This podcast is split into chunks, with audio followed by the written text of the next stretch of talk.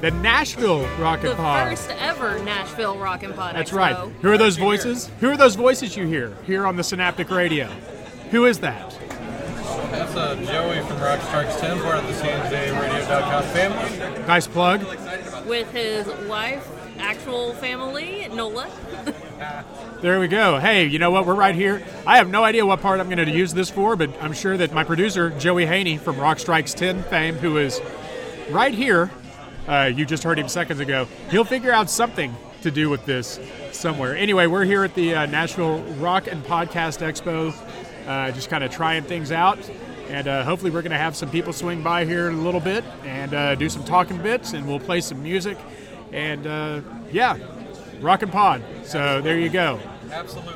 Um, Five, thank you for tuning into this five star show. You know what? This is going to be a five star show, as every uh, episode of the Synaptic Radio is. There you have it. All right. We are live here at the Nashville Rock and Podcast Expo. Uh, here in Nashville, obviously, because I said Nashville once already. I am sitting here with Pods and Sods podcaster Eric Miller. Eric, Hello. how you doing, man? Doing well, man. Thank you for uh, chatting with me. Absolutely. Thanks for coming by.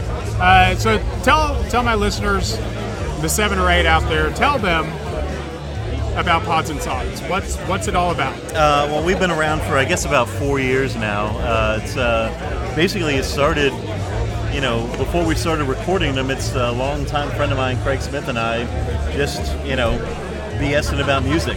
You know, we would go on car rides, we'd play music, we would goof, right? Right. A lot of it was around Kiss or Styx or whatever, right? And uh, at a certain point, Craig started getting really into music podcasts, history, science, theater, things like that. And he said, "Hey, we should start one of these." And I was like, "I'd love to," and it just that's what it was. Just Wow. two dudes talking about music, right? At first, it was loose, and then we started. You know, we realized like, oh, we should probably be a little prepared when we do these, right? Right. So you know, we do a lot of uh, like album track by tracks. Uh, we've been doing like the year by year, like 87, 88, like the 80s, right? Right. Uh, and then at a point we started doing like solo episodes. So we do those episodes together. That's simply Pods and Sods. And then it became Pods and Sods Network. So he does Nice. his episodes, and he's got like three or four sort of um, themes going. He's got a Phish podcast. He's got a Radiohead podcast, Pink Floyd, Monkees, like all these recurring themes on his. They each have a unique title. And then I mostly do interviews. My my sidecasts are interviews, right? Right. So sort of like a like inside the actor studio style long form interview, right? Um, Very cool. If I, you know, afforded a time with somebody, you know, I sort of chronologically go through the career as much as they'll allow me, right? Right. And uh, yeah, it's been a it's been a ton of fun, you know. And then we do our we still do our episodes together, you know. So it's been great. Some weeks, you know, we can have as many as three episodes in a week, Oh wow. which is a lot of content because we're doing it It separately and together, right? Who are you, WWE? right? Yeah, we're gonna we're gonna open up a Nitro on Thursdays and go three hours live, right? Exactly. But, uh, yeah, it's uh, I mean, it's tons of fun. And this, you know, this this expo is, you know, we know all these guys like virtually, right? Sure. Um, you know, or, or verbally, I, you know, like. Um, but to meet them, you know, in person, like, you know, oh, you match your profile picture. Oh, that's your voice. Like, you actually have a face to the voice, right? Right. You have a body. You're corporeal, corporeal right? You're no longer It's- just ether. Right, exactly. Right, it's super cool. Oh yeah. Yeah, that is cool, man. Yeah, it's been definitely definitely interesting getting to meet everybody Yeah. this weekend for sure. All right, man. Well, what song would you like to play? Any Uh, song, any song that you can think of that's not a one-sided seven-inch that Right. some kid in Philly Let's see. out. I'm gonna go with um, something slightly obscure, just because I think it's under-recognized. Okay. It's not Thank you terribly for saying under-recognized because I really hate the term underrated. right. I really It's not- do. It's not. It's not uh, in the United States. It's a band called Baby Animals. Okay. Baby Animals is uh, huge in Australia. They Right. sold like you know Brazilian records in Australia. I remember them from like like right at the cusp of the '90s, correct? Yep, yep. Yeah, in the U.S. they had like kind of a semi-hit called "Painless." Yep. They did Letterman. They toured with Van Halen and Bryan Adams, things like that. Um, and they had two sort of records on Imago. One self-titled called "Baby Animal." The second one was called "Shaved and Dangerous." Right. And then the lead singer, uh, female Susie DeMarchi, ended up marrying Nuno Bettencourt. And Imago Oh, wow. Records, Imago Records kind of fell apart, and they ended up in like this long, drawn-out legal battle. Right. Uh, so they're one of my all-time favorite bands, and they're reunited, and they have new records, and they're fantastic. That's cool. But uh, yeah, Baby Animals off the first record. Let's go with uh, a song called One Word. One word from Baby Animals. Eric Miller from Pods and Sods, thank you for dropping by. Thank you, sir. I appreciate it. We virtually handshook on that. and uh, yeah, right here, Baby Animals on the Synaptic Empire.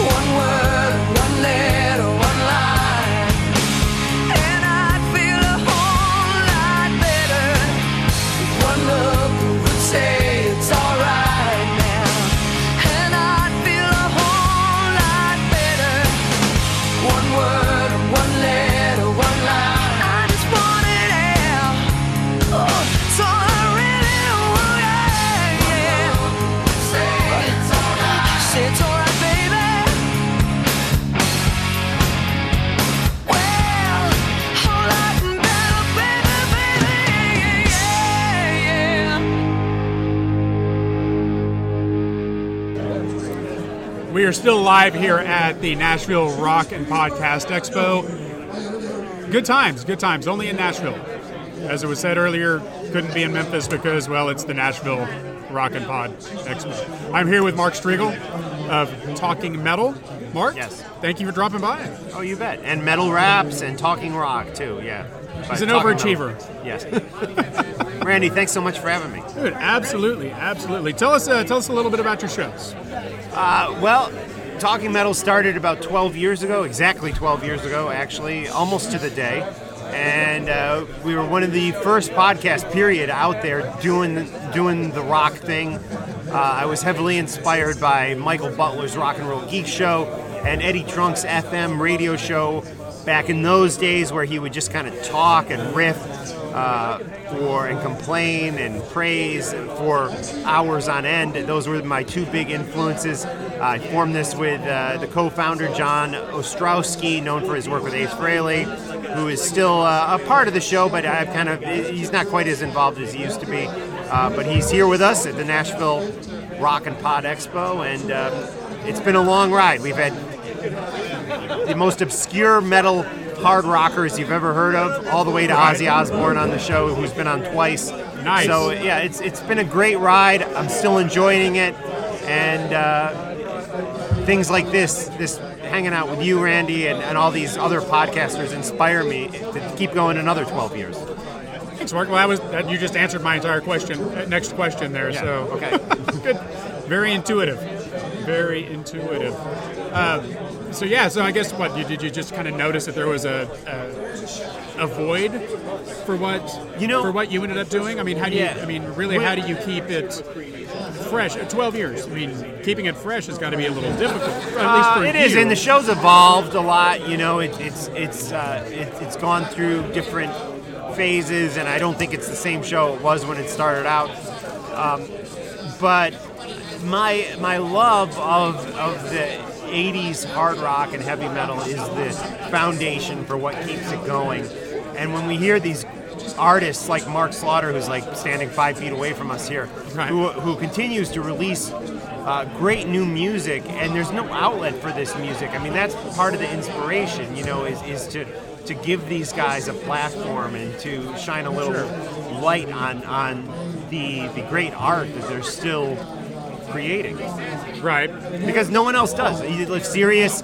Sure, we got we got Hair Nation, you got Ozzy's Boneyard, but it's rare, extremely rare that they'll play a new song by a guy like Mark Slaughter. Right. Well, and then it still ends up. I mean, although it's it's much better than broadcast radio. What broadcast radio has ended up being with like you know top 200 songs. It's really more like ends up being like top three, 350 songs usually. Yep. Uh, kind of a.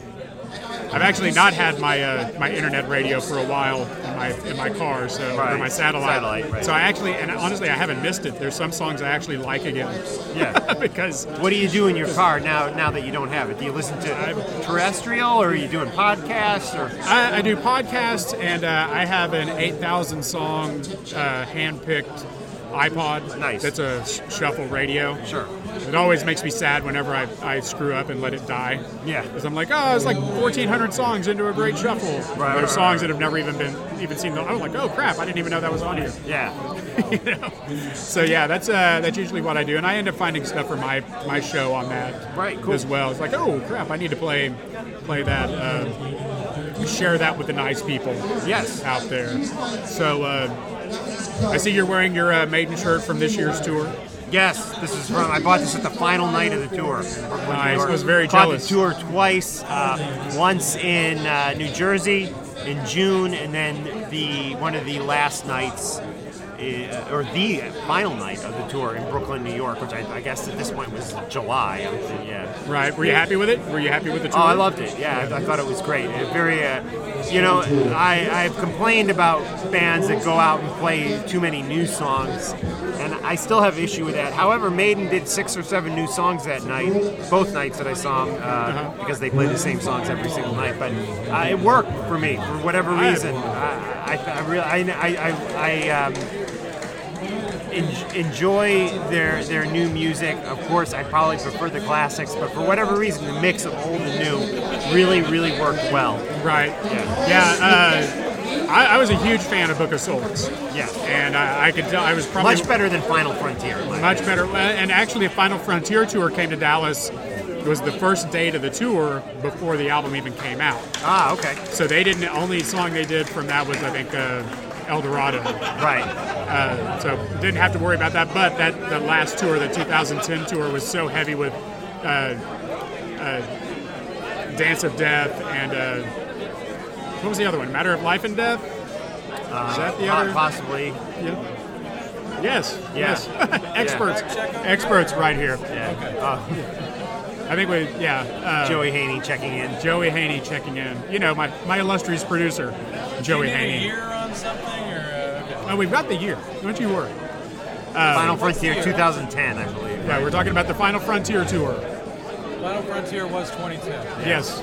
The one after that was the Seventh Son rehash. Right. Yes, which I saw which that was too, fantastic. Great, yeah. Yeah, but I, I have to say that this tour is probably going down as my favorite show of the year, and I've seen a lot of great shows, and that includes that includes the pinnacle of everything in my life, which is U2, seeing the Joshua Tree tour. Yeah, I saw that too. Yeah. I, I honestly, I, I'm kind of getting to where I don't want to see a hits tour, really? Wow. because uh, I, as, and especially out of for me for U2, Yeah. because I think I think their later stuff has been so strong. They've had a lot of stronger stuff. right. So, uh, you know, plus, it's the fun thing about a U2 show is you never know what you're going to get. Right. But you knew 11 songs in a row what you were getting. Yeah. And they knocked out. I mean, the first eight songs of that show were were second half hits. You know Yeah. that you, you know you you hope to get. Yeah, I, I truly Oh. enjoyed the U2 uh, Joshua Tree concert that we saw in New Jersey. Right. Um, and, and found a very emotional night, you know. Um, however, excellent. I haven't been really tapped into like their last two or three releases. So, Right. You know, I, I, I suppose in some ways I'm uh, more of the. Uh, what do you call it? Like retro fan at this point, Right. you know. So I really I love really enjoyed pop. You're like wishing. Yeah, I, I liked all pop. I, I saw them on that tour. I, you know, I, there was a few songs off that record I thought were. Uh, what was that? Miami was on that record. Miami is on that record and Gone. Look at the sun. Something about the sun. Staring at the Sun. Staring at the sun. Yeah. Yeah. There were a couple alright songs on that record. Right. Yeah. But for me, I don't want, man, I don't want to see, but I, I, they've always done such a good job of interweaving their set lists with Yeah. the new and the old.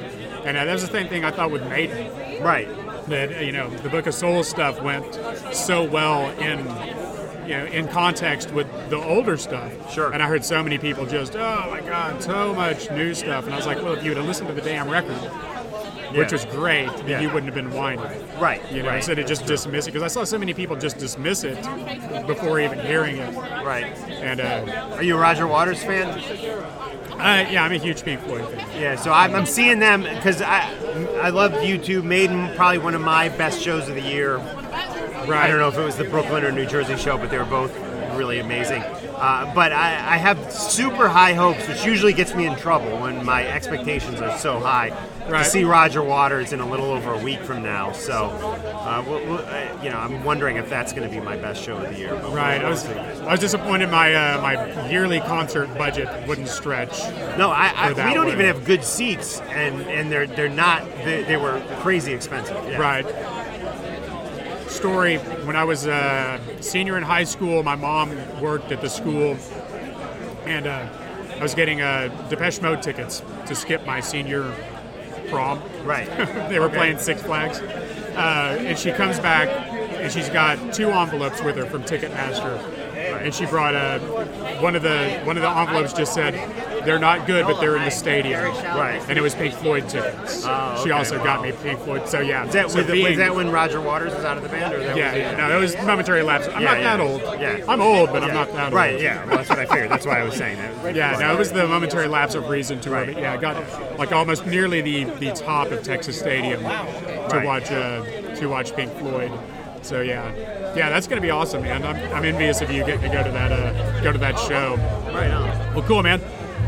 You want to pick a song? You want to play a song? Ooh, yeah. Any song, whatever, Any song. whatever genre you want. Well, we're talking Pink Floyd. Uh, how about how about off the final cut? Uh, Not now, John. You know. All right. Yeah. yeah. Very. Uh, a very uh, a very Ezrin Waters record, in my opinion. you Right. know, uh, more so than any of the other members of that band. Uh, yeah. Not now, John by Pink Floyd. Fantastic, Mark Strigl. Thank you. Thank you so much. Talking metal. Listen to it. I'm sure that uh, I'm not telling y'all anything you don't already know. But there you have it. Thank you for dropping by, and uh, we'll see you soon.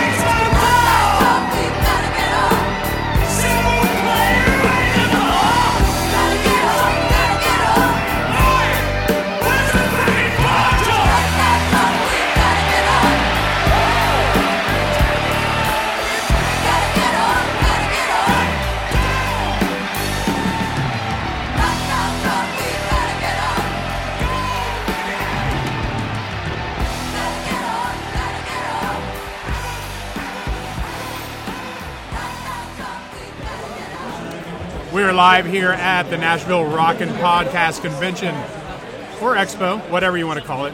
It's, it works. It works either way. I am here with Lee McCormick from Tramps Like Us, which you can imagine is uh, what sort of podcast? Lee? That's a Bruce Springsteen podcast, obviously. the boss. Yep. One of the uh, one of the uh, members of the Big Twelve for uh, the seven listeners of the Synaptic Radio. The Big 12. the Big Twelve. Twelve. my twelve favorite acts. Awesome. Yes, very 12 good. favorite acts. Yep. I finally uh, I got to listen to uh, one of your shows not too long ago. You did uh, 10, uh, 10 Springsteen shows. Yeah, that was. Uh, I've seen Springsteen ten times, and uh, you know, I just for that episode, I just recounted, you know, my moments, experiences at those shows, and played one song from each concert. It's kind of cool. Oh know? yeah, man, it was a good show. Cool, It thanks. was a cool show. Yeah, Springsteen's. Springsteen's got such a catalog of material and so diverse in styles that you know there's a wealth of themed episodes I can get out of Springsteen. Right. You know, yeah. It's uh, it's kind of one of the uh, the big regrets of my high school years because I was counterculture Yeah. in my high, you know, Yeah. in, in, in the '80s, which meant rebelling against things like Bruce and uh, yeah. um, you know Hall and Oates. Yeah, and Bruce is quite mainstream and right and pop, Right. making pop records back then, right? And half of my half of my uh, class at school went to uh, went and saw him at the Cotton Bowl when he did the two nights for Right. uh, for Born to uh, Born in the USA. And uh, I did not. I stayed at home and just like I don't want to see Springsteen. I got my Hooters record. There you go. And, uh, yeah, now I, I look back because I, fi- I finally got to see him for the first time on this past tour. Right. After so many tries and so many attempts and Yes. never getting to never getting to see him. Uh, and I, I believe the next morning I said I'm just packing up and I'm traveling. That's it. It was it's for that 70 year old man. Yeah, that's put on- incredible. and it, just such an incredible show. I, I, I can't even I, I can't even count how many times there were there were music cries Yeah. during that show, and especially, uh, you know, when he got to because the, for me when he got to because the night, which you know, as you were talking about a guy with such a vast catalog, and then. You know, 20 of those songs on this past tour were the river. Right. You have no idea what you're actually going to, because I'm not, a, I'm not a, uh set list guy. I'm not going to look at your set list. I want to be surprised. I, you know, I used to do that. Like as soon as I found out, wow, you can find set lists for every artist show online. I would always do that, and then I would get ready for the show. I would see, check out the set list, and I would see like what's coming next, so I could prepare myself. And then one time I saw the Go Go's about three, four years ago. Right. And uh, I'm like, I'm not gonna bother looking at the set list, right? And I showed up, and it was a great set. And then for the encore, they did "We Got the Beat," and then they segued into "Rock and Roll All Night" by Kiss. Nice. and it was fucking great. It was so awesome, right? And I was like, if I had, if I had read the set list, that surprise would have been ruined for me. Right. And it was such a shocking moment that I'm like, I'm never looking at a set list again. So that's I don't look anymore. You know? Yeah, I've been uh, I've been pretty anti-spoiler since I was ten. Yeah. and uh, I wasn't able to go see The Empire Strikes Back opening weekend. Right. And uh, you know the great some of the greatest spoilers ever in uh, movie, Movie history. history, exactly. Yeah, my buddy called me and told me everything that happened, and uh, yeah, I went and saw it, and I was like, you know, this would have been a lot cooler If I didn't know. And, uh, Yeah. yeah. so like even today, I'm like, So I'm you had the Darth Vader father reveal like spoiled for you? Yeah. Oh, man. I did. Had that spoiled. So many things. Yeah.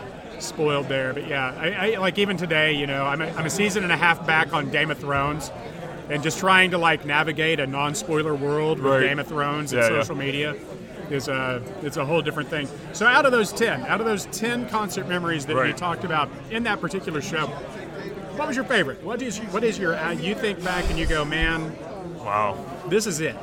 Well, I got to. I got to. I got to maybe cheat and give you a tie.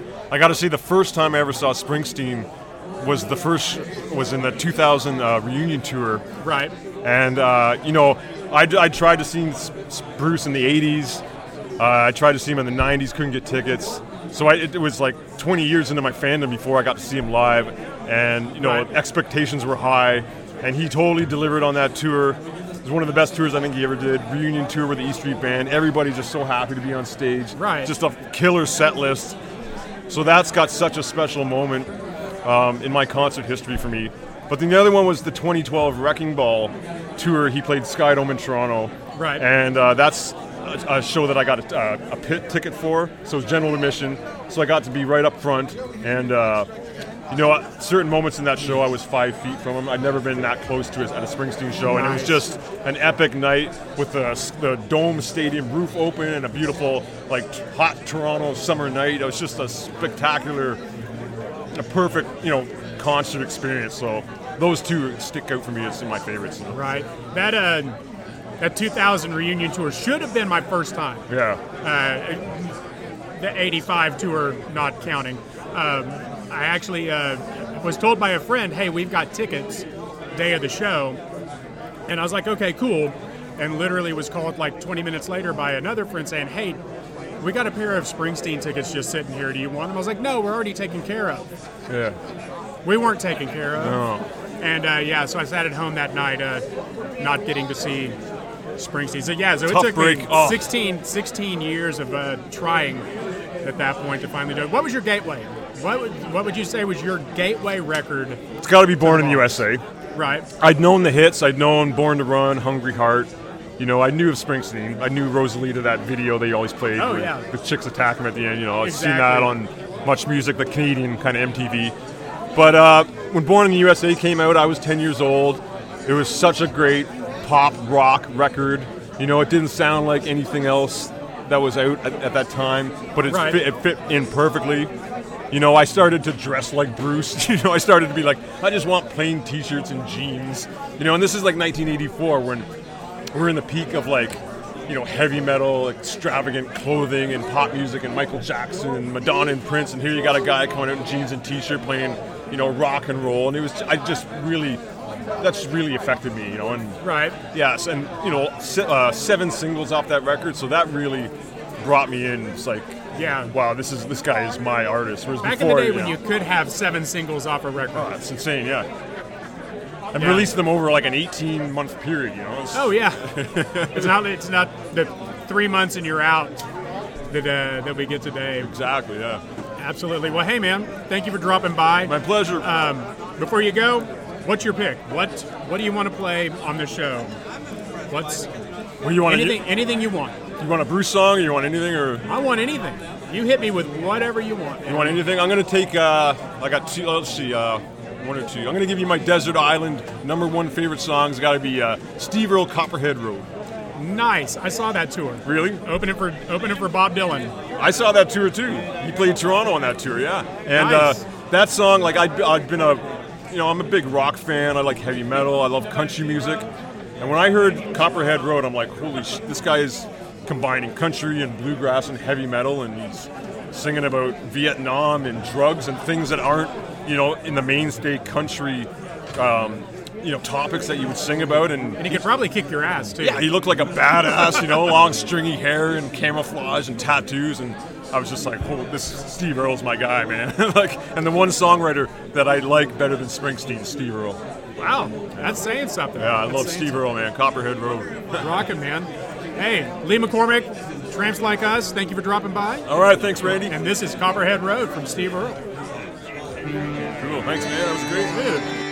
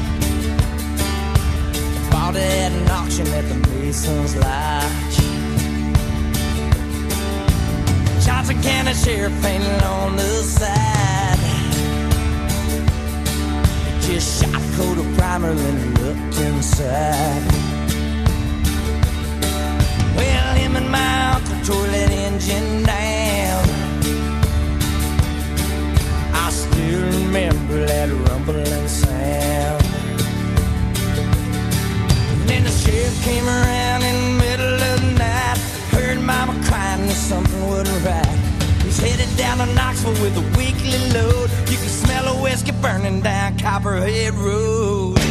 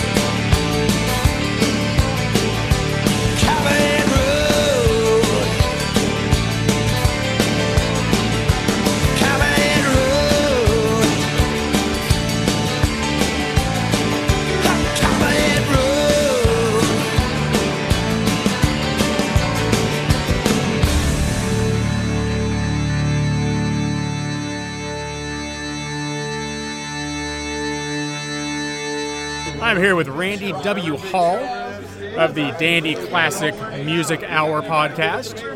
We're still here at the uh, the Nashville Rock and Pod podcast uh, expo thing here in Nashville. 'Cause Keep where else would it be? Where else would it be if it's called Nashville? That would be kind of odd, wouldn't it? It really would be. I've made that same joke now for like seven different interviews. Hey, man, if it holds up, it holds up. It Got does. some it Randy does. on Randy crime here. we do. We do. So what's uh? Tell us about the Dandy Classic Music Hour. What's uh? What do you do over there? well, Randy, uh, from one Randy to another, I am Randy, and I have a partner named Dan. So Randy and Dandy make Randy and Dan make Dandy, and we talk about all the different music. Uh, if it's good, we'll talk about it. Uh, we don't discriminate. It could be jazz, it could be heavy metal, it could be soul. We just want to talk about good music, and we do. In an hour. Thank you. You were getting applause. The Synaptic Empire is roughly sort of the same. Same idea. Yeah, I have. There's no no restrictions. Yeah, I whatever mean- I want to play. Why, why would we do that to ourselves? We're not getting paid, are we? I'm not getting. Are you paid. getting paid? No. I'm not getting paid. I haven't seen a dime. I get paid. I get paid in good feelings. That's about there you it. go. But I yeah, like it. I, I mean, doing it is a labor of love. I'm sure it's the same on your end of the spectrum. Exactly. Everything I do was uh, is a labor of love.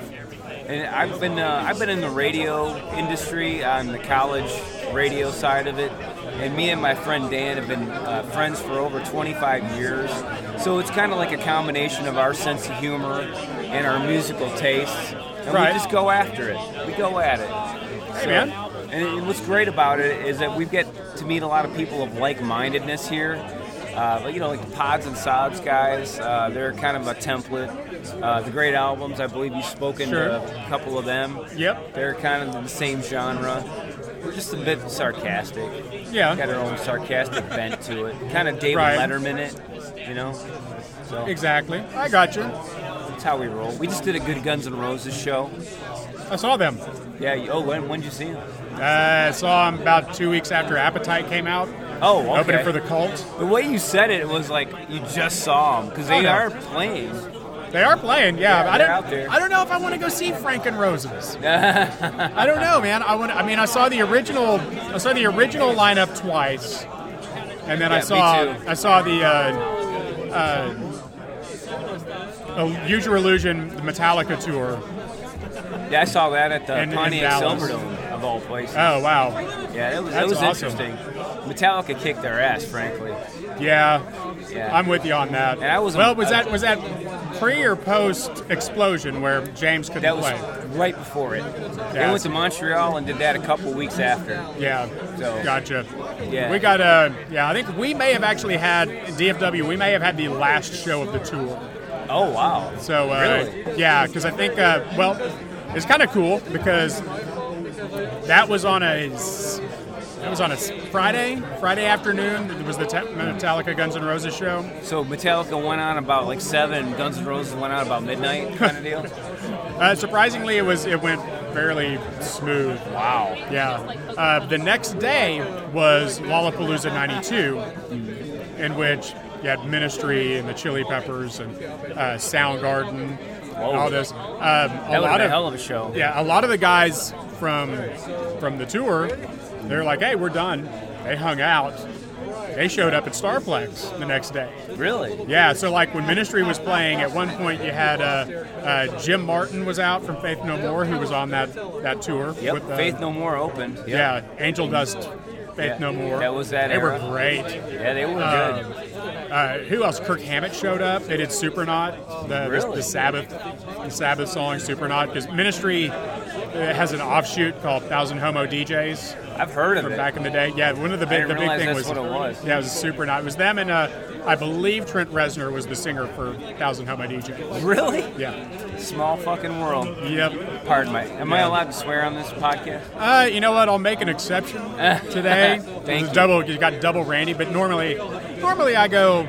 My mom gonna listen to this and call me later. It, it, well, it's With- on with me. negative. It's on Randy Hall, not on you. so if your mom wants to, uh, If my mom can figure out how to- she can lodge it against me. If my mom could figure out how to to work uh, iTunes, then yeah, we'd be in trouble. That would be But- bad. She'd be dangerous then. It would. It would be. It would be very dangerous. Uh, but yeah, it was. It was really cool though because those those guys all were there, and uh, uh, Duff may have been out. I don't remember. That ministry set. Uh, that ministry set at Lollapalooza that year was like almost one of the most unhinged things I've ever seen. I mean, Really? yeah, they were out of control. That was like the uh, the Psalm 69 era.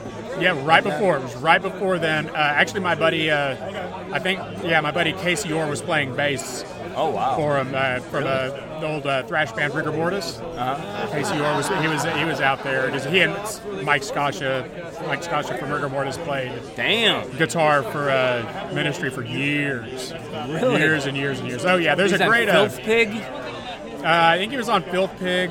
He was definitely on uh, definitely on Psalm 69. But I mean, he would he would tour with Ministry Did on Jesus build his hot rod? Yep. Uh, matter of fact, that his that's his guitar sound. Oh, that's awesome. Yeah, yeah, that really high end. That's what uh, that's what he always did. But yeah, man, Ministry. Uh, did you ever see him? You ever see Ministry? Never. No, like I like that at that point in my life, I was 17, Right. and like I wasn't in control of a lot of things in my life. Right. So like they would play at like these crazy places where it was like 21 and up usually, Sure. and I didn't get a chance. I didn't. I don't think I got had a car yet. Right. To be honest with you. I'm going to make a suggestion. Go on YouTube, find uh, Ministry Dallas 1990. Oh yeah, I was like, shit. I was 14 or 15 in that's 1990. that was the the Mind is a terrible thing to taste tour. yeah, I got the Uh, album. It is it is absolutely insane. Really? Yeah, it is Dallas, insane. mind is a terrible thing to taste. Yeah, yeah. Uh, it was uh, January 28th, 1990. So listeners, y'all could y'all also Wow. go and do that as well because uh, yeah, it's it's absolutely out of control. The original Every bit of George. Bush was your president at that time. Yeah. That matters. He was. So there, you- there you go. A little He- he factoid was. for the kids. Yes, yes, he was. I think he had just been inaugurated. Yeah, Like maybe like long. a couple days he wasn't president long at that point. Nope. That he just wasn't. like throwing out stupid non non sequiturs. Don't mind me. Well, that worked. That worked as one. I'm No, teasing. that- That was a good one. All right. Guns N' Roses Metallica show was insane. Metallica beat the fuck out of them that day. Yeah. I can buy that. Yeah. I But, can uh, buy that yeah, for we sure. do shows on everything. So check out that dandyclassicmusichour.com. And if there's a band or group you really like over the course of two years, I bet we've covered it or something close to it. So That's awesome, man. That's awesome. Pick a song. Any song. in the world, In the world. That's that's this show, man. I'm gonna pick a song uh, that is near and dear to my heart. I'm gonna pick uh, "Adore" by Prince. Very Since good. Craig Smith's in my line of sight, I'm thinking Gotcha. of Prince. So go with Awesome, that. man. Randy, thank you very much. Hey. Good to meet you. Always a pleasure.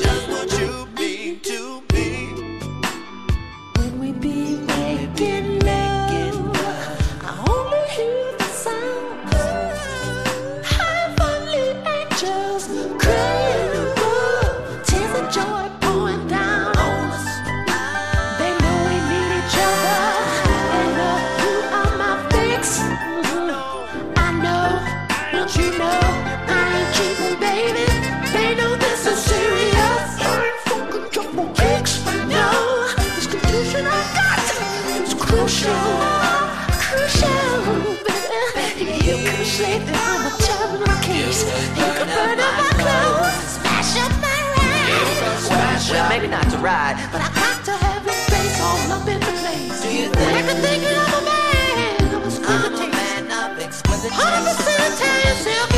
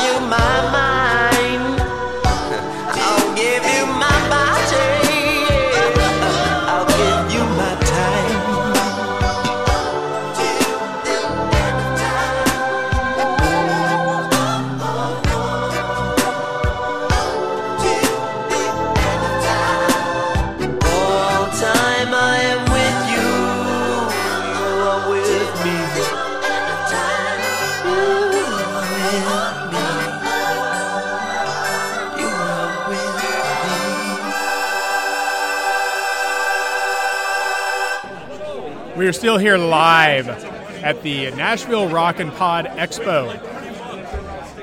Got Craig Smith over here from Pods and Sods Network.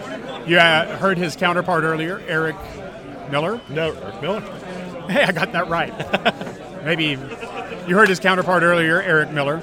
Uh, he came over, and we're going to talk a little more pods and sods here. Craig, thanks for joining me. I appreciate it. Thank you. It's uh, it's a pleasure. Pleasure meeting you. Pleasure being here. Absolutely. Tell us a little more about uh, pods and sods. Pods and sods. Um, I guess it really is just the extension of 20 years of discussions during long car rides. Now uh, has found some kind of audience that uh, would enjoy listening to that sort of thing. Hey, your, Um, your stories corroborate, so that's good. Yeah, uh, you know, and that's really all it is. When I discovered podcasts, it was that kind of thing.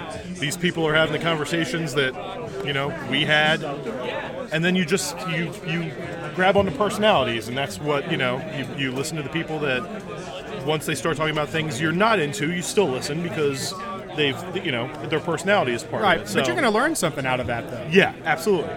So yeah, that's pretty much what it is, and we just uh, decided that you know all of those conversations over the years will now take part uh, in front of microphones and be broadcast for anybody that is interested to hear. right.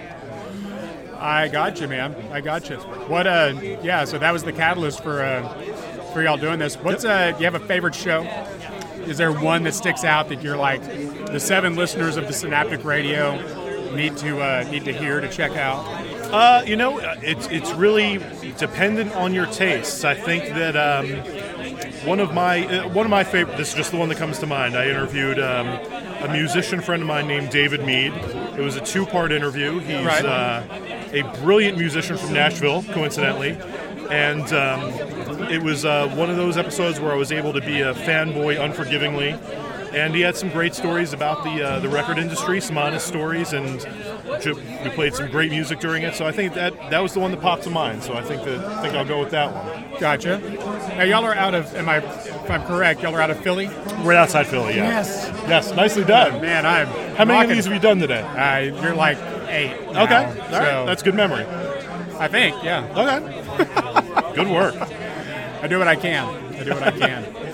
So, uh, what's going on in the Philly scene? Anything, uh, anything cool? Anybody uh, besides the Hooters? You what's what? going on in Philly? I'm too old to know what's going on uh, in the modern uh, music world. I'm, I'm very uh, immersed in the, the stuff I've listened to for years. And Right. I'm not I'm not adverse to new music. I'm just not incredibly up on it. I'll take whatever recommendations are coming to me. All right. Well then, okay. Let's reverse that Okay. then. Not really reverse it. We'll change it. Okay. Um, what have you heard lately, or recently, that uh, you would recommend to people that they have not heard yet? Uh, this is probably something that, that you haven't heard. Uh, it's an album called "To the Bone" by Steven Wilson. He was Okay. uh, he's a musician um, who Okay, used to front the band Porcupine Tree. Um, my favorite musician of all time. Uh, album is new. I'm still soaking it in, and it's uh, pretty much constant rotation for me every day. So uh, Gotcha. it's it's hard for me to not pick that one because it's just absolutely incredible.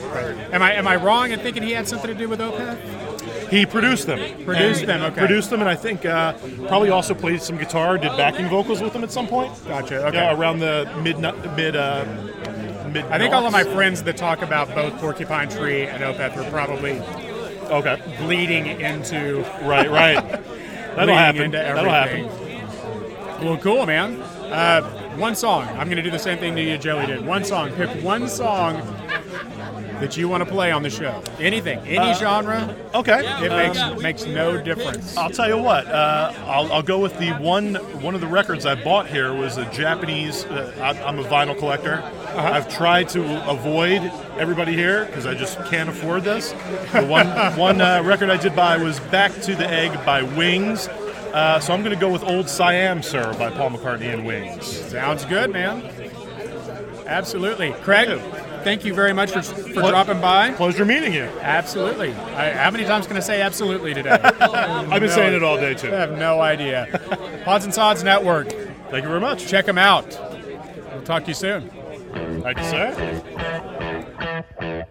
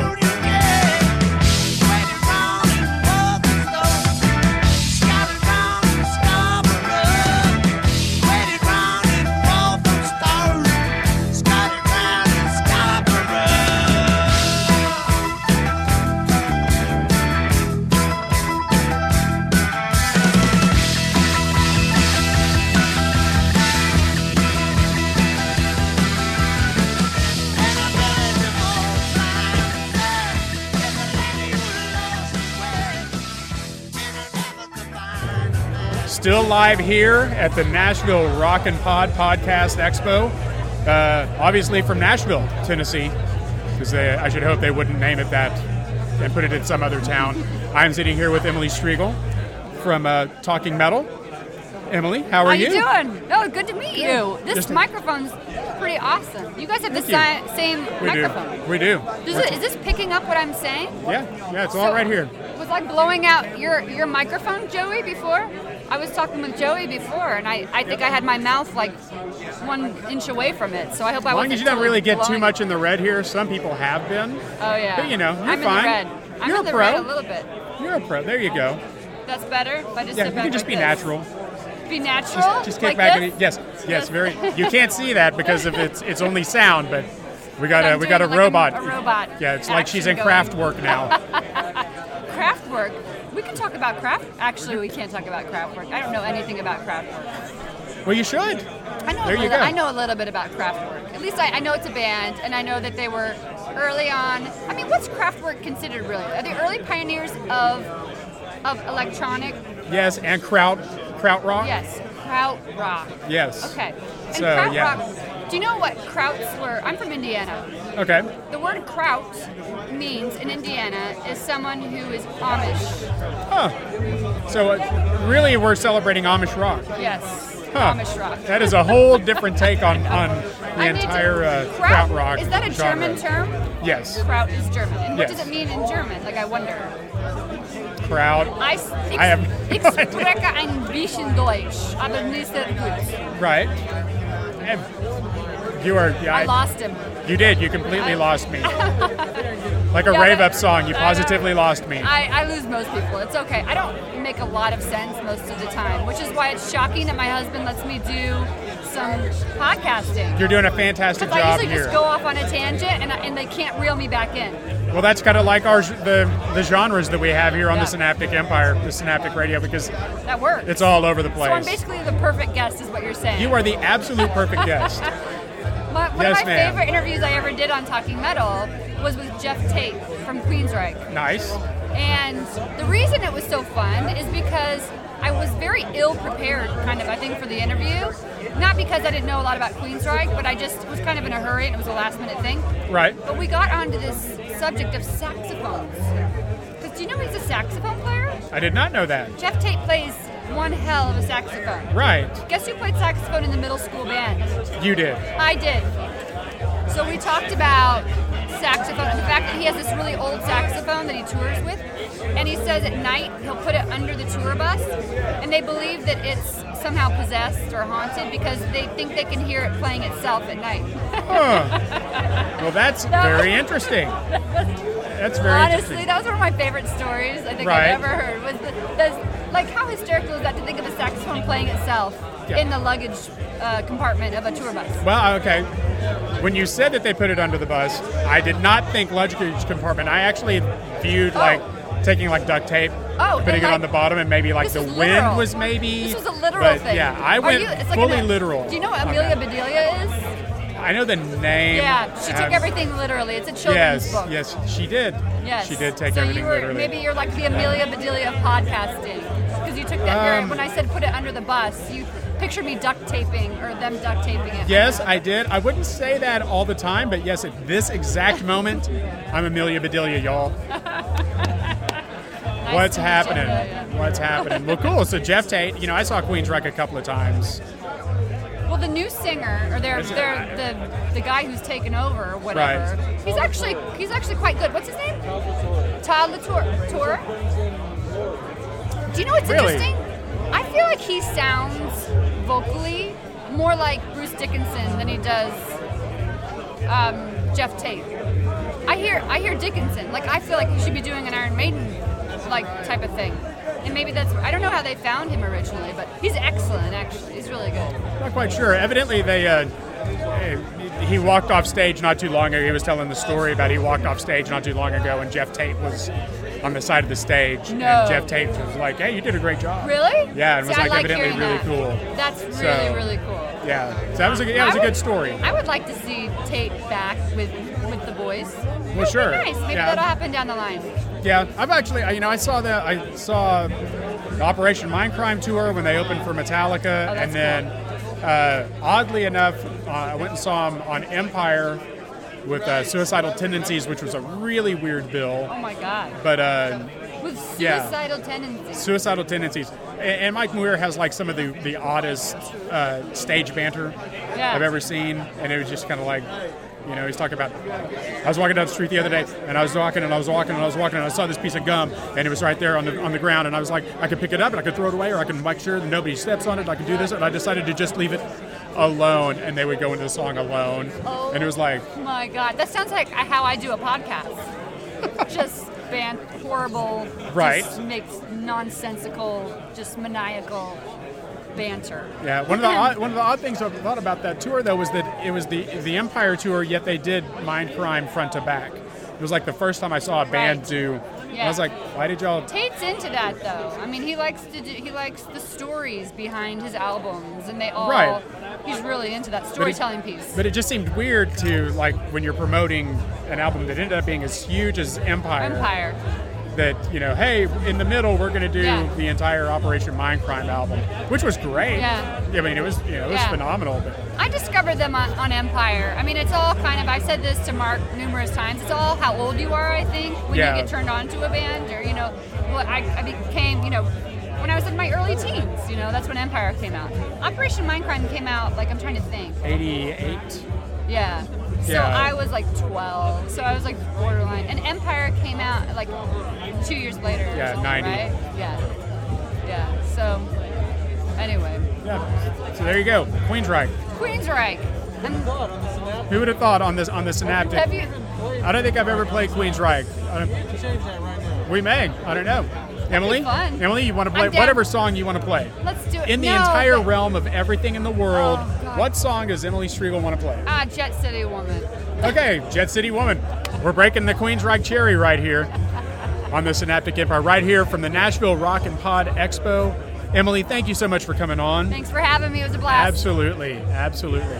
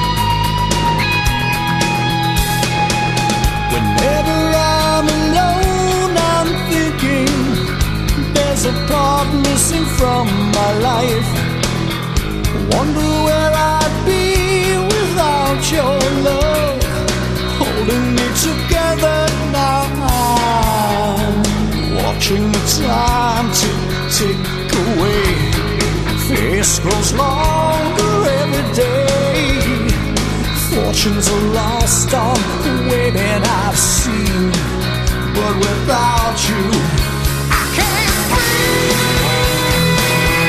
You're the enemy. Waited so long, I'm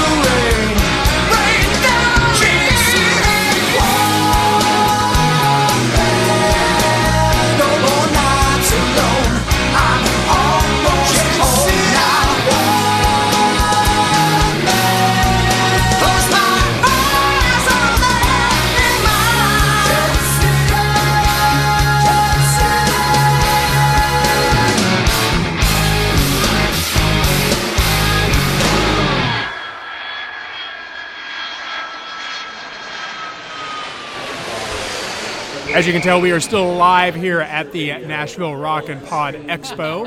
Obviously, still in Nashville because it would have never moved for any reason. Uh, you can hear that things are still going on behind us, and uh, I am sitting here with Greg Renoff, author of the brand new book Van Halen Rising.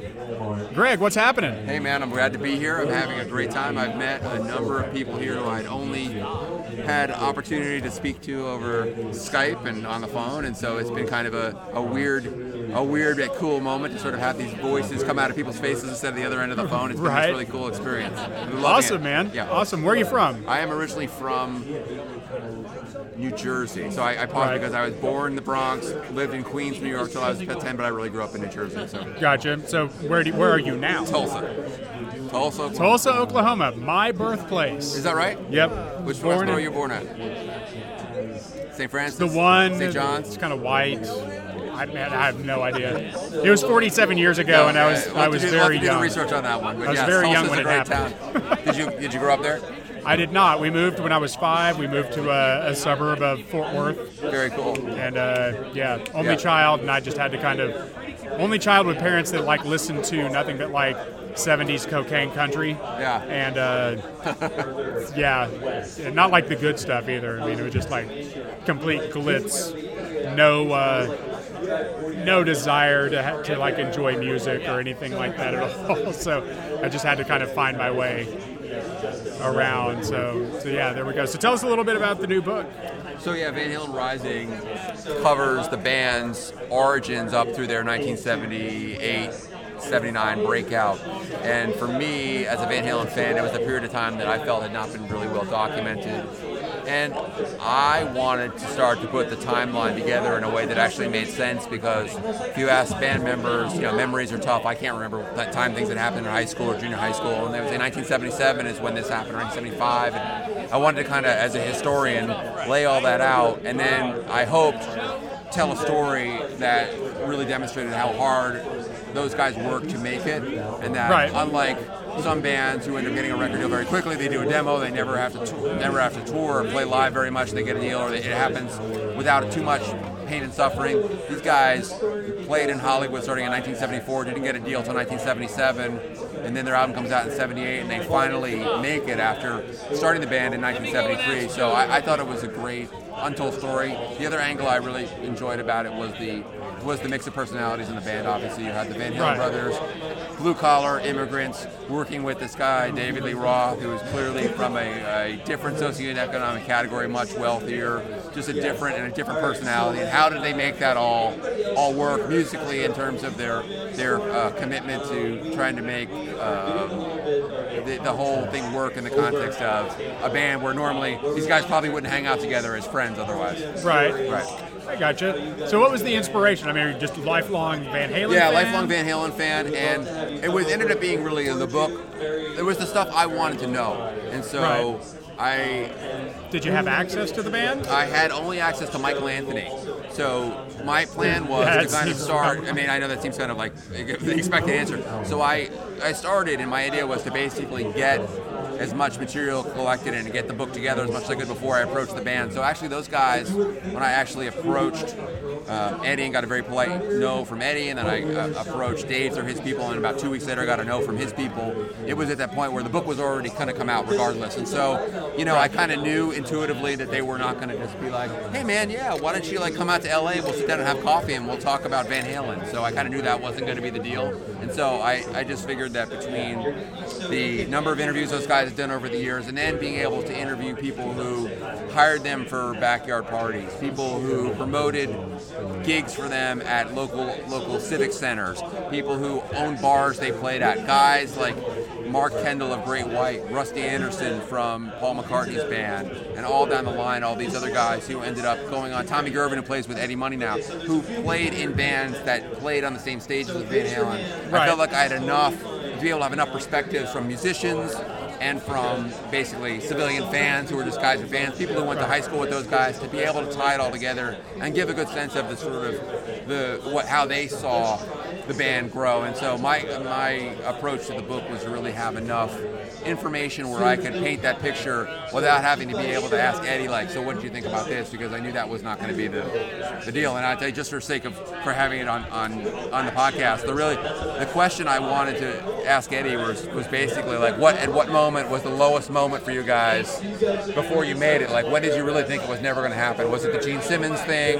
Was it you know, was there some fight that you had with Dave that really felt like the band was going to split or something? I was really curious about that. That would have been my question. Like, what was their their darkest moment as a band before they actually made it?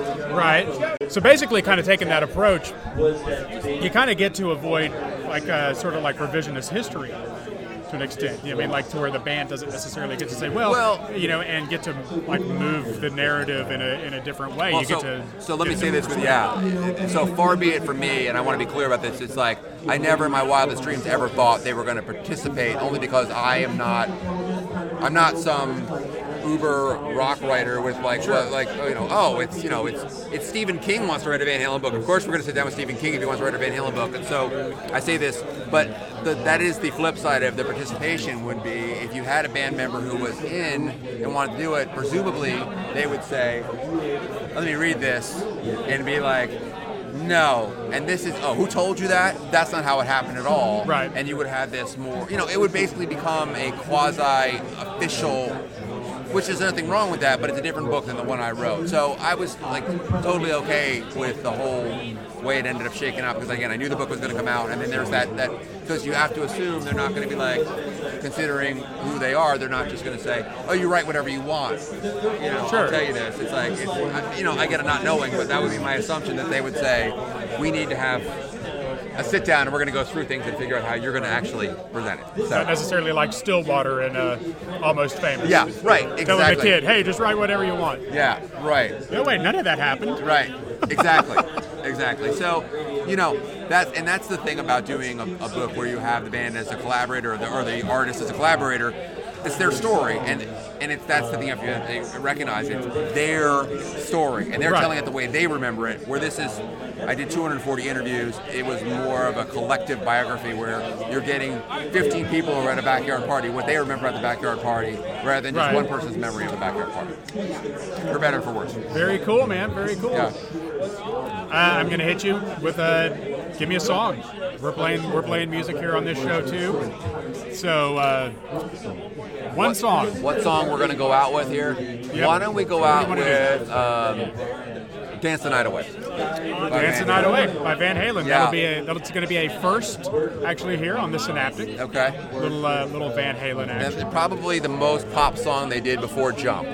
I would say the Correct. most. And you know that's that's actually my intro is Jump. Yeah. And I remember like being like massively into the 1984 record, and uh, I, I was like 14, 15, and I hadn't gotten to go to shows yet. But I just remember I was going, God, that's that's it. That's gonna be my first concert. I want to go see Van Halen. I'm so excited. And then you know, and then David Lee Roth was gone. I'm going to quit the band. Was not a uh, I was not a huge Van Hagar fan myself at the time. So- I like it more now than I did. Right.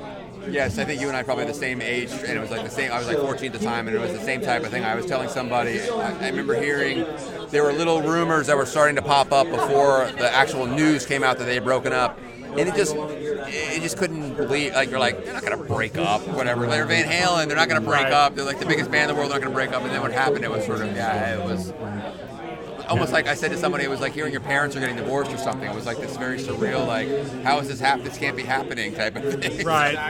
Yeah, So- I ended up. I ended up get, uh, about ten years later, in 90, 95, 96, I ended up getting into a discussion uh, with a, a manager of mine at a, a music store that I worked at, and uh, he was saying because he was of the uh, Sammy Hagar camp. He was a huge fan. He was like, Sammy Hagar is the one that ended up making that band.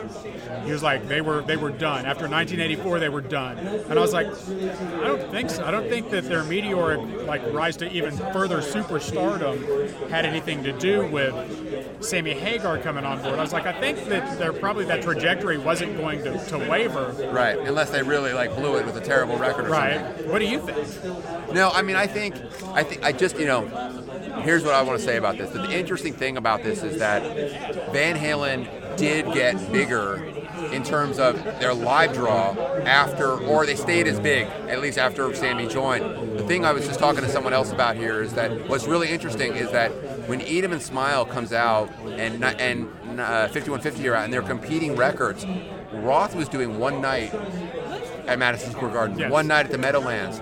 When I was in New, Jer- in New Jersey at that time, I remember very distinctly there were three nights at the Meadowlands. They did three nights at the Cow Palace. They were doing Van Halen as a live act. Did they, I don't know. What, They did two nights in at Tarrant County Convention Center, the same that U2 did yeah. in '87. Yeah, so they were basically yeah. topping out the market, and, and uh, interesting to think think about is that how that affected Roth to think about. Wow, I've left this group.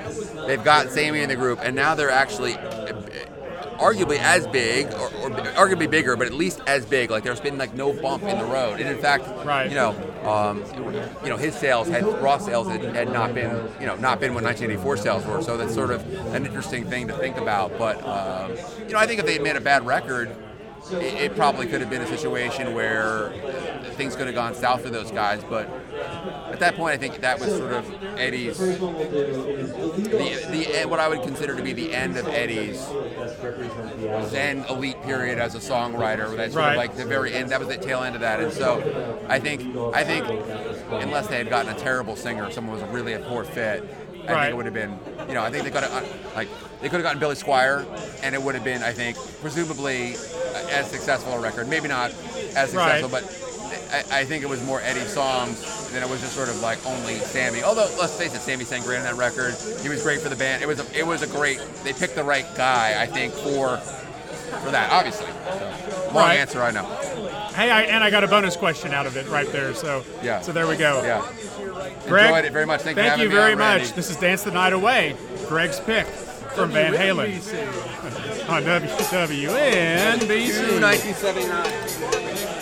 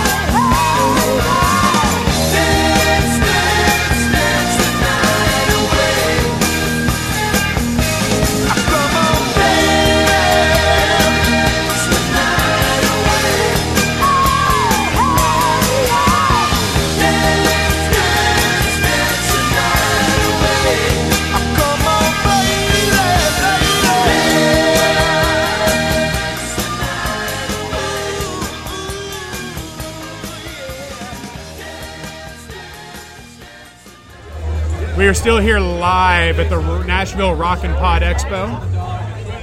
As uh, as you can imagine, you can hear it all behind me. Uh, it's still in Nashville. It's still uh, so yeah. That's that's where we're coming from. I am sitting here with Gary Schaller from Podkiss. Man, I, I feel like a traitor to the rebellion. I've, I've joined the Synaptic Empire. So there you go, man. It's you always go over to the dark side. Everybody does. They're more fun anyway. Fair They're enough. blowing up planets. They've got cookies. Got cookies. They're Right. choking people out. Yeah, without even having to touch them. I know. It's uh, it's some good stuff. Some good stuff. So what happens over there on Podkiss? What can you tell me about that and my seven listeners out there in, Well- in the Synaptic Empire world? All seven of you listen up. First of all, there's more than seven, I'm sure. like all eight of you listen up. So, uh, Podkiss is the longest running. I'm proud to say, I think it's the longest running Kiss themed podcast on the worldwide interwebs. Um, we, uh, my, my, myself and my co-host Ken Mills, otherwise known as the the, the Podfather, who has 87 million um, podcasts that he does uh, as well. Uh, we we host this show. It's Podkiss. We've had tons of um, musicians on it, tons of other podcasters, um, anything and everything to do with Kiss. Um, it's really like anything's on the table. We'll talk about the comic books. We'll talk about the action figures. We'll talk about the band. Sometimes we even talk about the music, uh, the movies, anything you name it. Uh, we want to cover all aspects, all eras of history. Well, that's very interesting. All, all things encompassing Kiss. Absolutely. I like that. You know, I wasn't allowed to listen to Kiss as a kid. Because they were too cool. Uh, because of Knights in Satan's Service and the Baptist Church. Okay, fair enough. fair enough. I was not allowed.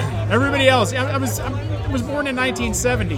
Right. I mean, I was like the the like absolute age that I should have been able to listen to Kiss, and uh, like all the kids at my school were able to listen to it and and everything. I never heard. I never even heard a Kiss song until I was 13, and uh, one of the guys that I went to school with played. Uh, uh, Detroit Rock City for me. For the, it was the first time I ever heard nice anything. Yeah, he had the Destroyer record, and uh, it is the right record, right? Yeah, yeah, absolutely. Now, my parents were, were worried about Kiss a little bit. I think. I, I think they were they were just concerned about like what I I don't know. Would I focus enough on the other things that are important in life, right? Right. You know, with this uh, this rock band that's all of a sudden all over your walls and you're singing their songs, etc. But um, they've been super supportive uh, throughout. I went, ahead and fully rebelled, and I've seen Slayer 22 times. So, right. So you are just it's like there's no going back. Fully Yeah. satanic now, yeah, and that's it. Completely, yeah. Yeah. Yeah, exactly.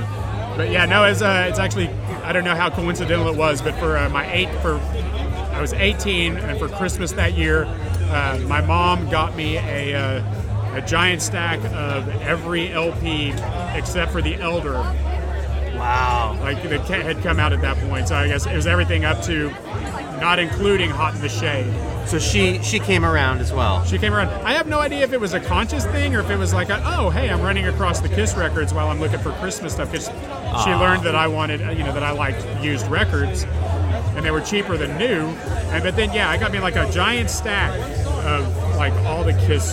That's Kiss awesome. records. You know? Very- you know, varying degrees of uh, of uh, you know uh, shape. Our moms are good people. Our moms Oh, yeah. are good people. I remember my mom running out uh, to Caldor. I don't know if that's a store that anyone listening remembers. It was like a it was like a Target or a Walmart. Caldor, um, and and getting me a vinyl copy of Pink Floyd The Wall. Nice. It's like one of my happy mom memories. Yeah. I got that for the Christmas prior. nice. Ah, Christmas very good. '87. That's a heck of a record. Yeah. Oh yeah, yeah, matter of fact. absolutely, absolutely. You want to play a song? Oh, I would love to. You know what? As we're talking about Pink Floyd, Uh huh. right? Um, there is a Pink Floyd song that delights me. It's, it's one of my favorite Pink Floyd songs, and you never get to hear it on the radio, on, on podcasts, or whatever. It's a song called Paint Box. Okay. Okay. I don't know if you've got if you have that. Uh, I'm sure I do. All right. I've got the Discovery box, so I think I've got. Oh yeah, excellent. Everything. So it's a song called Paint Box. It's from 1967, I believe, um, and it was a B-side, and uh, written and sung by Richard Wright, the late great Richard Wright, the keyboard player. Right. One of my favorite Pink Floyd songs. Super interesting, poppy, great chord progression. Uh, I hope everybody enjoys listening to it. Awesome. That is actually the second Pink Floyd. All right. What was the first? on the? Uh, it was uh, from uh, Final Cut, Mark Strigl. Oh, uh, really? picked uh, John. Oh, I can't even remember the name. Not now, John. Not now, John. Thank you. Yes. Glory. The, the profanity laden Not Now John. Yes. Good song. Yes, as a matter of fact, awesome. Yeah. Thank you so much Thank for coming on. Thank you so much. It's a pleasure. Y'all pick up, uh, pick up, and subscribe to Podkiss. And uh, yeah, we'll talk to you soon. Awesome. Thank you. Thanks for dropping by. Uh, you're gonna sign my yearbook.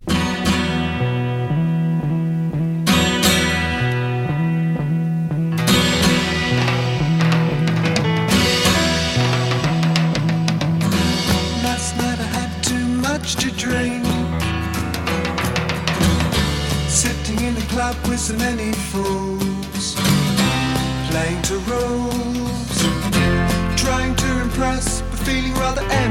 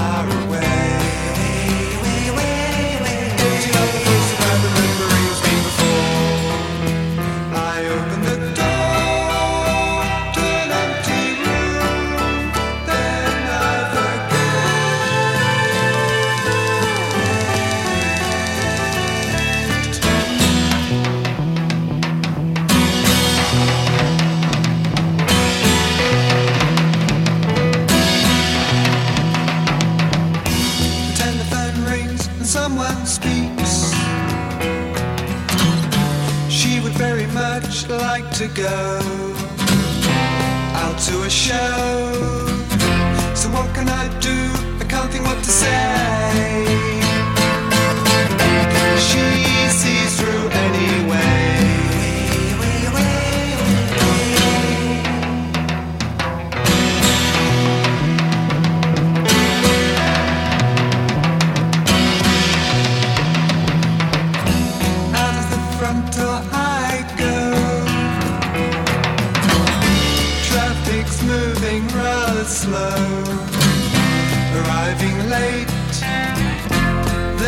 There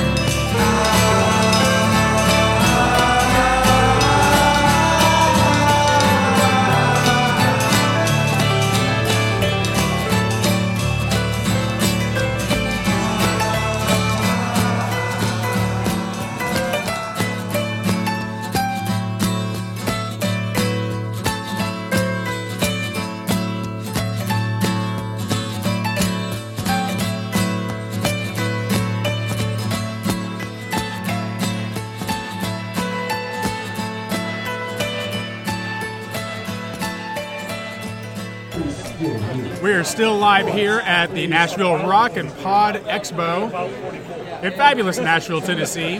Obviously, that's the only place that the Nashville Rock and Pod Expo would happen because it's Nashville. And uh, why would they have it somewhere else and call it Nashville, right?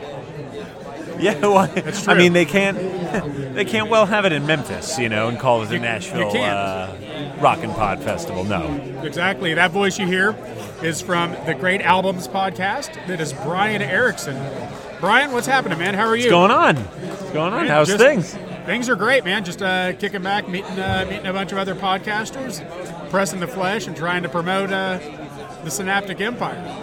Yeah, So- I mean we. Uh, well, you, you just shared your Pearl Jam story with us. We met uh, in person not not that long ago, a little earlier Yeah, today. Just old friends, at least like 45 minutes. Yeah, exactly. we go we go way back. Exactly.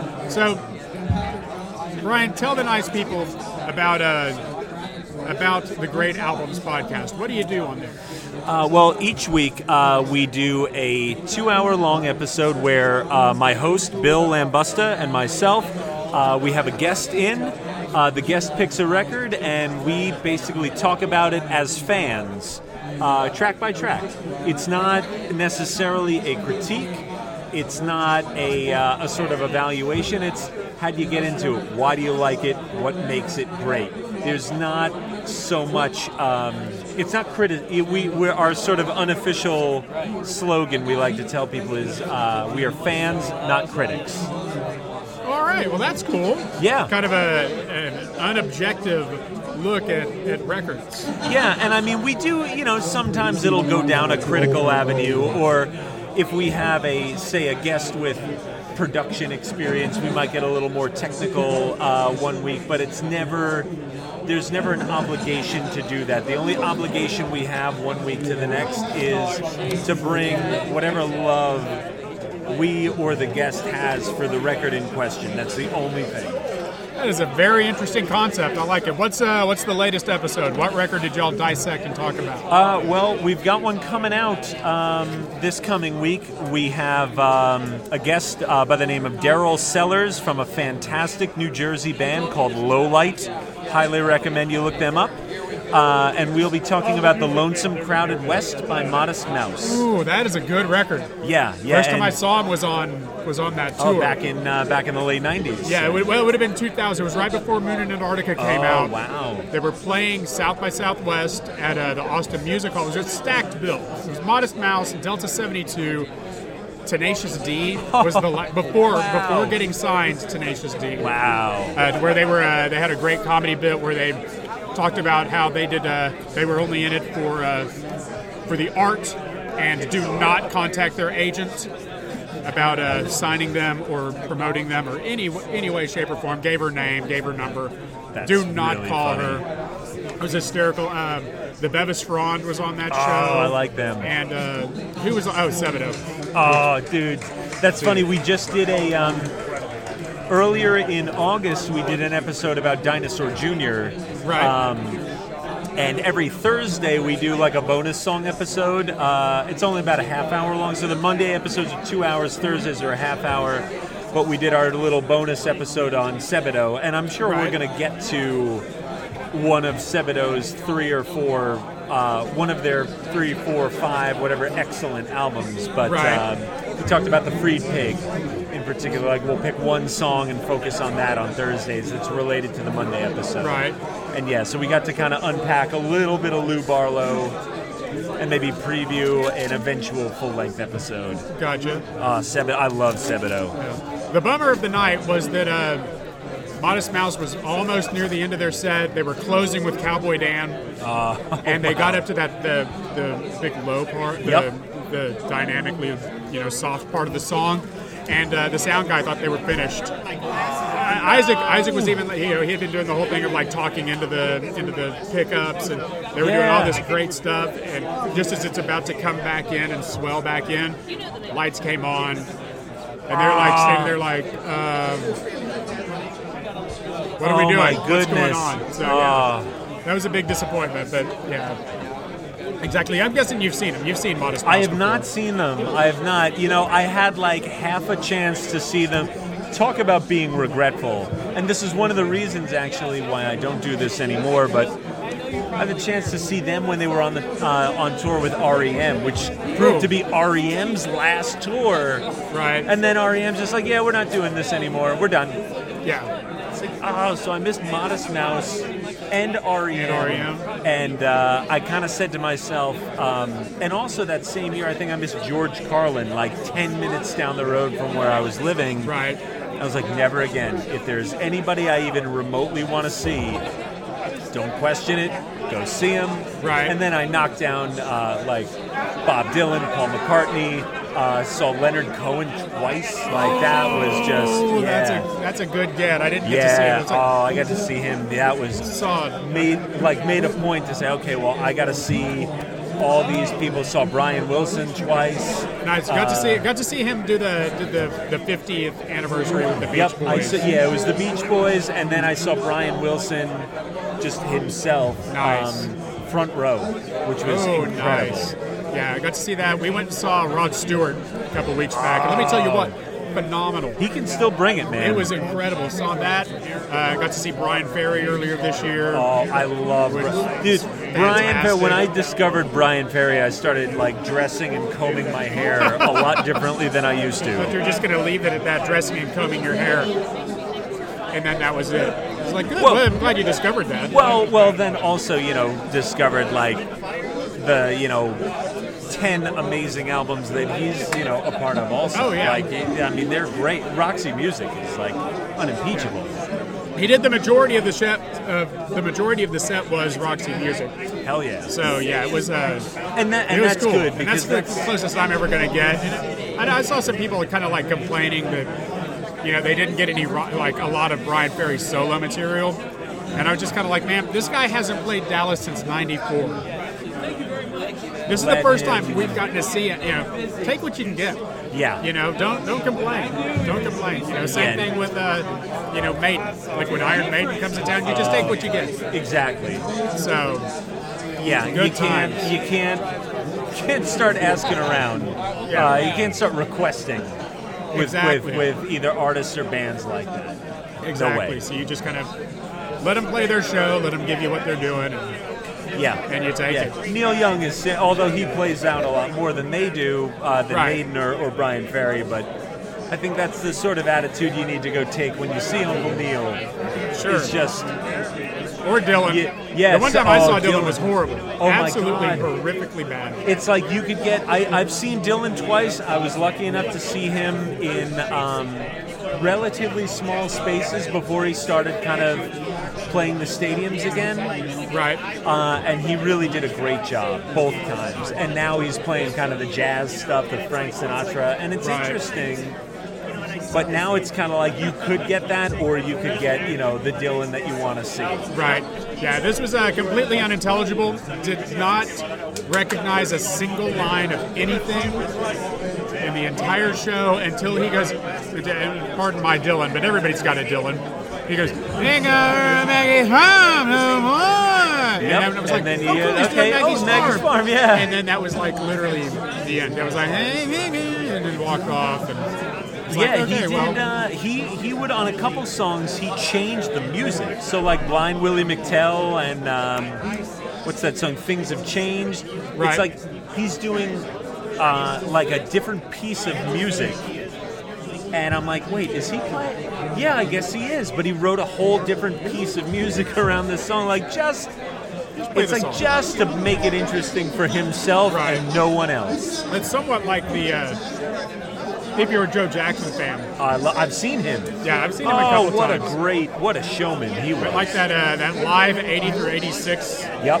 Where he just completely rearranges things. Everything. On like was it like the third, like the third decade or the, the third set or whatever of that of that show or that that record. Because I think it's like it's broken up in well, it's broken up into four sides for for LP.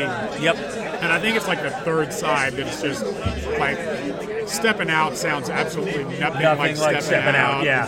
Uh, one of the three different versions of "Is She Really Going Out with Him" that's on there, and yeah, just a complete reworking. And uh, yeah, yeah, I'm Yeah, it can be a little challenging to be a fan of of a Dylan or even a Joe Jackson, but I'll tell you though, if you see if they're hitting on all cylinders, like it's it's worth it. Like you Right. got to just go. Like you said, they're here. You know, you paid your ticket. Get on the ride and go. Yeah. And just whatever happens or doesn't happen, like you just because you're gonna because you're gonna get you're gonna get all ruffled if you say, "Oh man, I really wish he would have." You know this, that, or the other. Just say, you know what? I got to see Dylan. I got to see Joe Jackson. I got to see Brian Wilson. Right. Whoever it is, There was- and, and just you know, li- kind of live with that. My only, my like, like I said, I mentioned Rod Stewart. The first show of the entire tour, he did, well, he's been doing like a, an acoustic set in the middle of the show, Oh, I love that. and uh, Yeah, for the first show of the entire tour, he cut out "Ooh La La" for something else, and it was like that's like one of my top Oh yeah. 10, well, you 20 know that's favorite not even songs, his. you know. Uh, Ronnie Wood did that one. Right. He wrote that. Right, but I mean, you know, if you're a Faces fan, you love that voice and you love that that you know that delivery and everything. And it was just kind of like, well, that's a bummer. The entire tour until Dallas, he's been doing it. He's like, oh, we got another song we're gonna do tonight. We haven't. This the first time we've done it in X amount of years. And, you know, yeah. Show ends and you didn't get a ooh la la, but you know, regardless, he was he was incredible. Brian, gonna play a song. What do you want to play? Ooh, on uh, the spot. Any anything in the realm of music. What do you want to do? Oh, are, are you throwing? Are you got Spotify? You throwing something on, or uh... dude? I'll, I'll just figure it out. Probably between between me and my producer Joey Haney of Rock Strikes Ten fame. Uh, I'm sure that we can probably come up with virtually anything you go. Now, like I was uh, I was telling Eric Miller from Odds and Sods, you know, don't uh, don't find like some like single-sided single that well, was no, only like any 20 any, copies. any song. So okay, well you know what? Let's What take it do? back. Uh, like I said, we had this great guest for our Modest Mouse episode. Uh-huh. Uh, his name is Daryl from this band Lowlight. Lowlight has a really good song that Daryl was kind of the primary architect for. It's called Dirt. Okay. I know it's on Spotify. It's on Bandcamp. It's out. It's out there. You can find it. Dirt by Lowlight. Let's hear that. All right, that really great good. country, uh, kind of country rock band from New Jersey. Awesome, man. Brian Erickson, I appreciate you coming by. I appreciate you having me. Great Thank you. albums. Go uh, go download it and subscribe and all of that stuff. And uh, thank you. We'll see you later. Thank you. It's been my pleasure.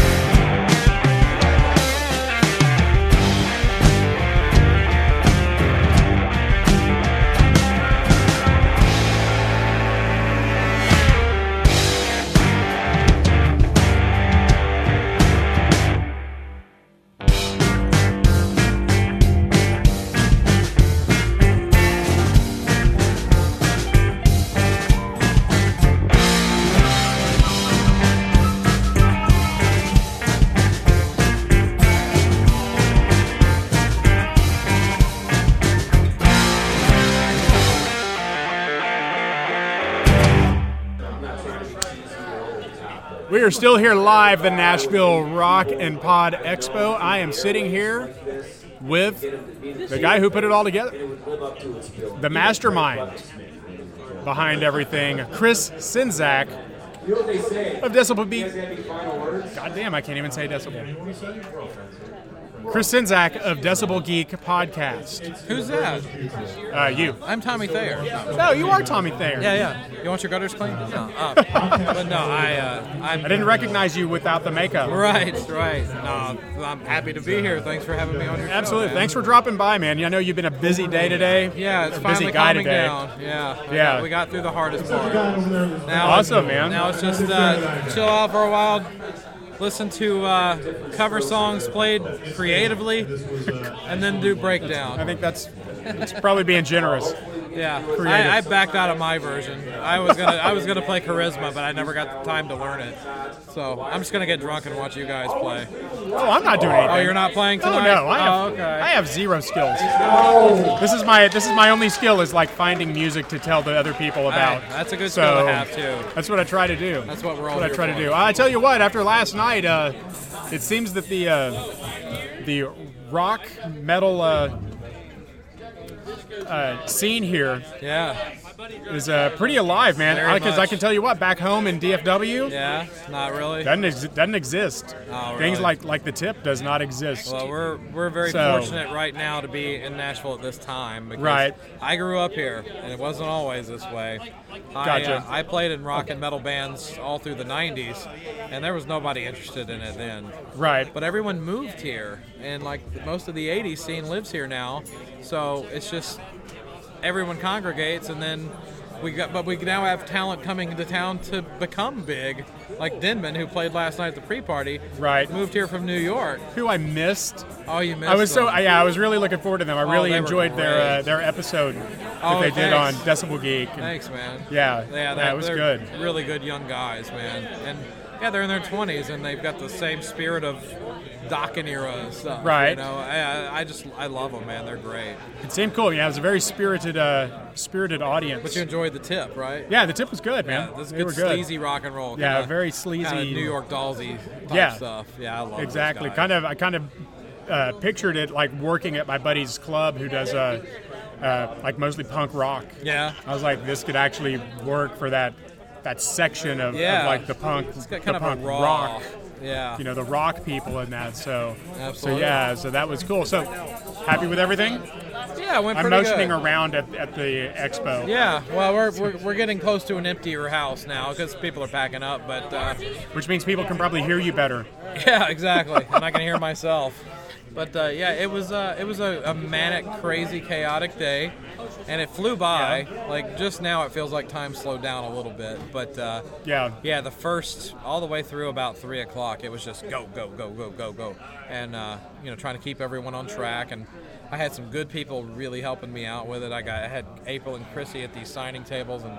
They handled all of that for me. I didn't even have to go buy them. Right. And uh, I Well, had. Tracy helping with the stage and keeping everybody on track with the timing. And yeah, if you don't have good people helping you with this stuff, then it doesn't work. Exactly. As a matter, I think I was actually mentioning that to, to Joey from Rock Strikes 10 fame, who I seem to reference every single show.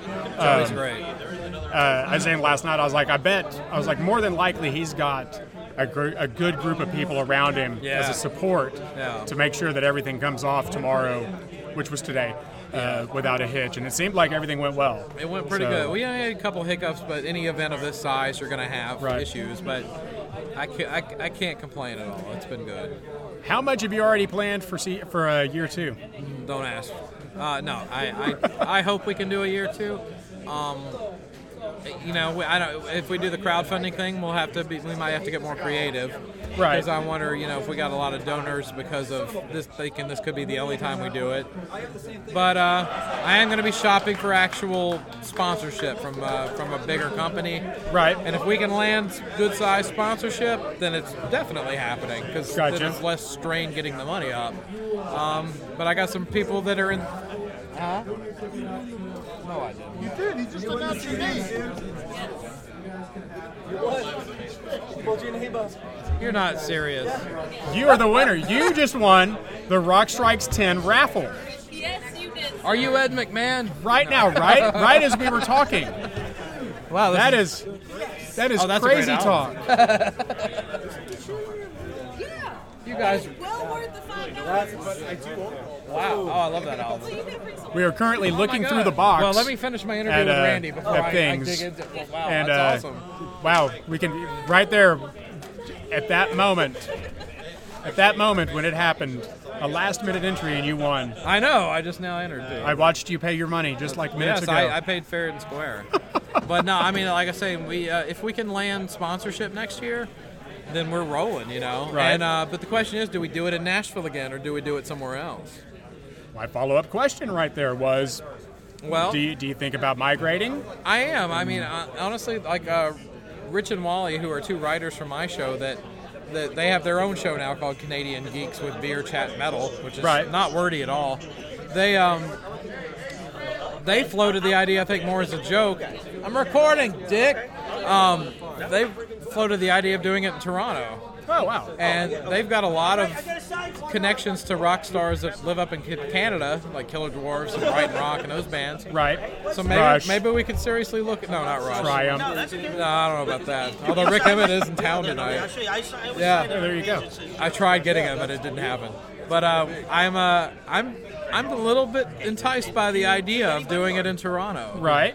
Plus, it's less work for me. They can handle all It's true. Make everybody get passports. Oh, that's true.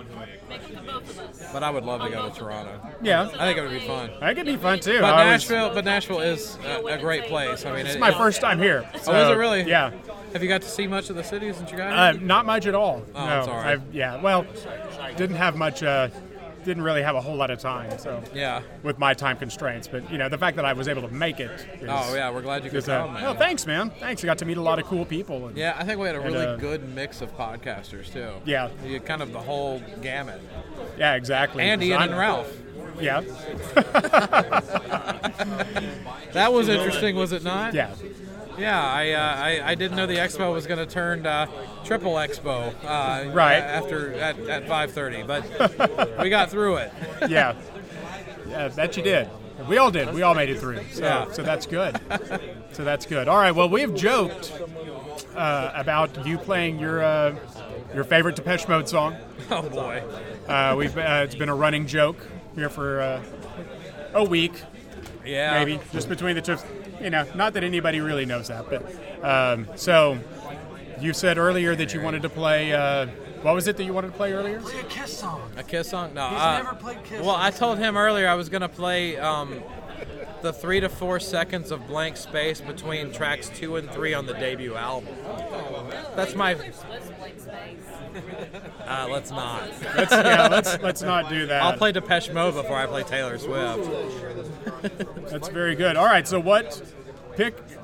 You don't have to pick a Depeche Mode song. I was I've been just Oh, busting okay. you. Just any song? Busting you. Any song, any other song in the world that you want to play.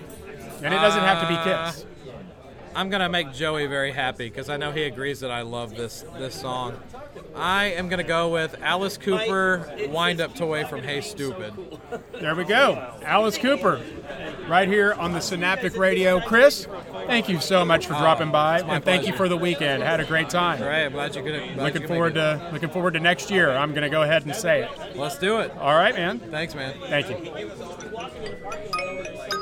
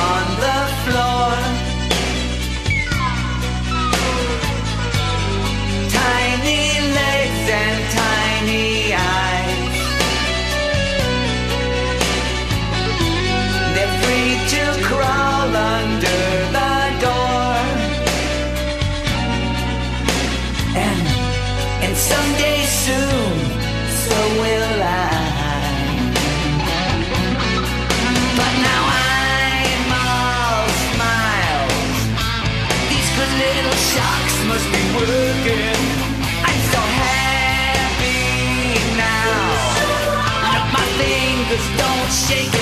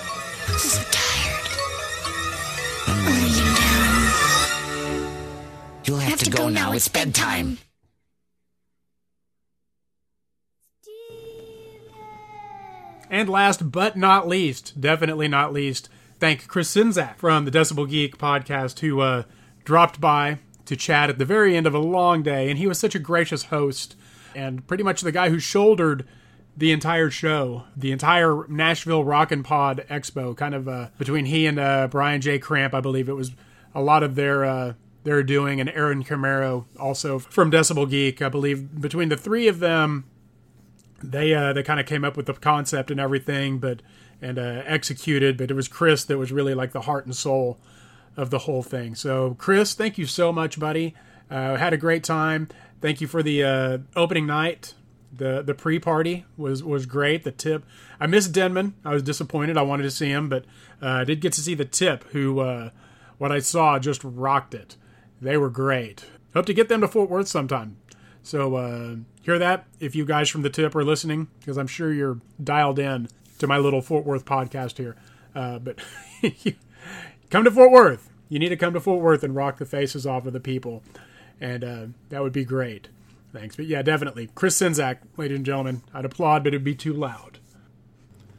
And that wraps up our installment from the Nashville Rock and Pod Expo. A very good time had out there. Uh, got to meet a lot of really cool people and a lot of really nice people.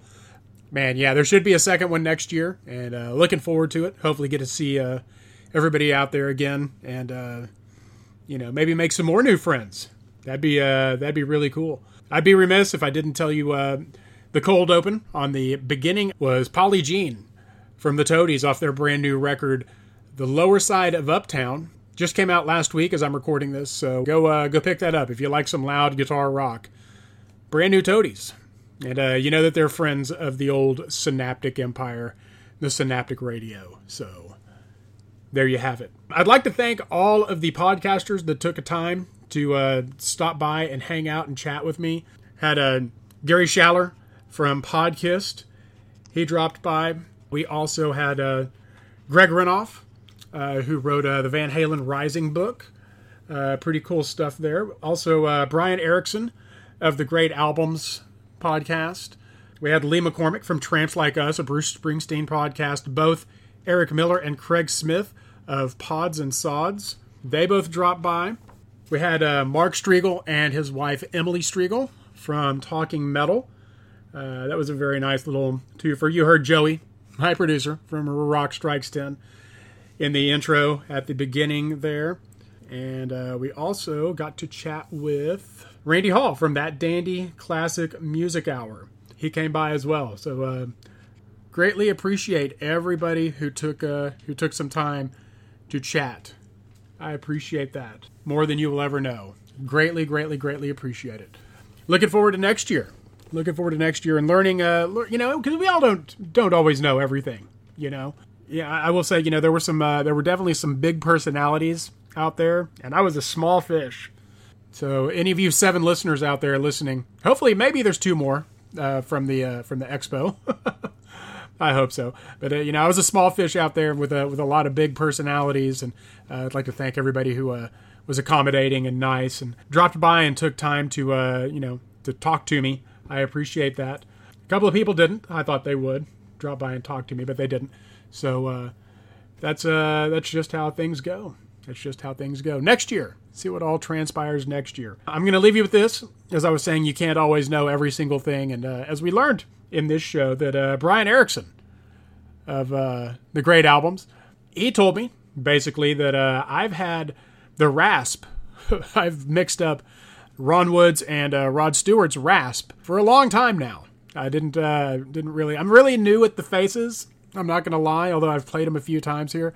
I'm really new, and uh, I'm not at the point where I'm devouring music and uh, music information like I once was when I was younger and sprier and a little quicker of mind. But you know, you do what you can. I uh, yeah. So he uh, kind of in no uncertain terms, sort of. I think he tried to gently tell me that no, no, that's a that's a Ronnie Wood song, and I had to look it up later, and I was actually down for like a day. I was like, "You're kidding!"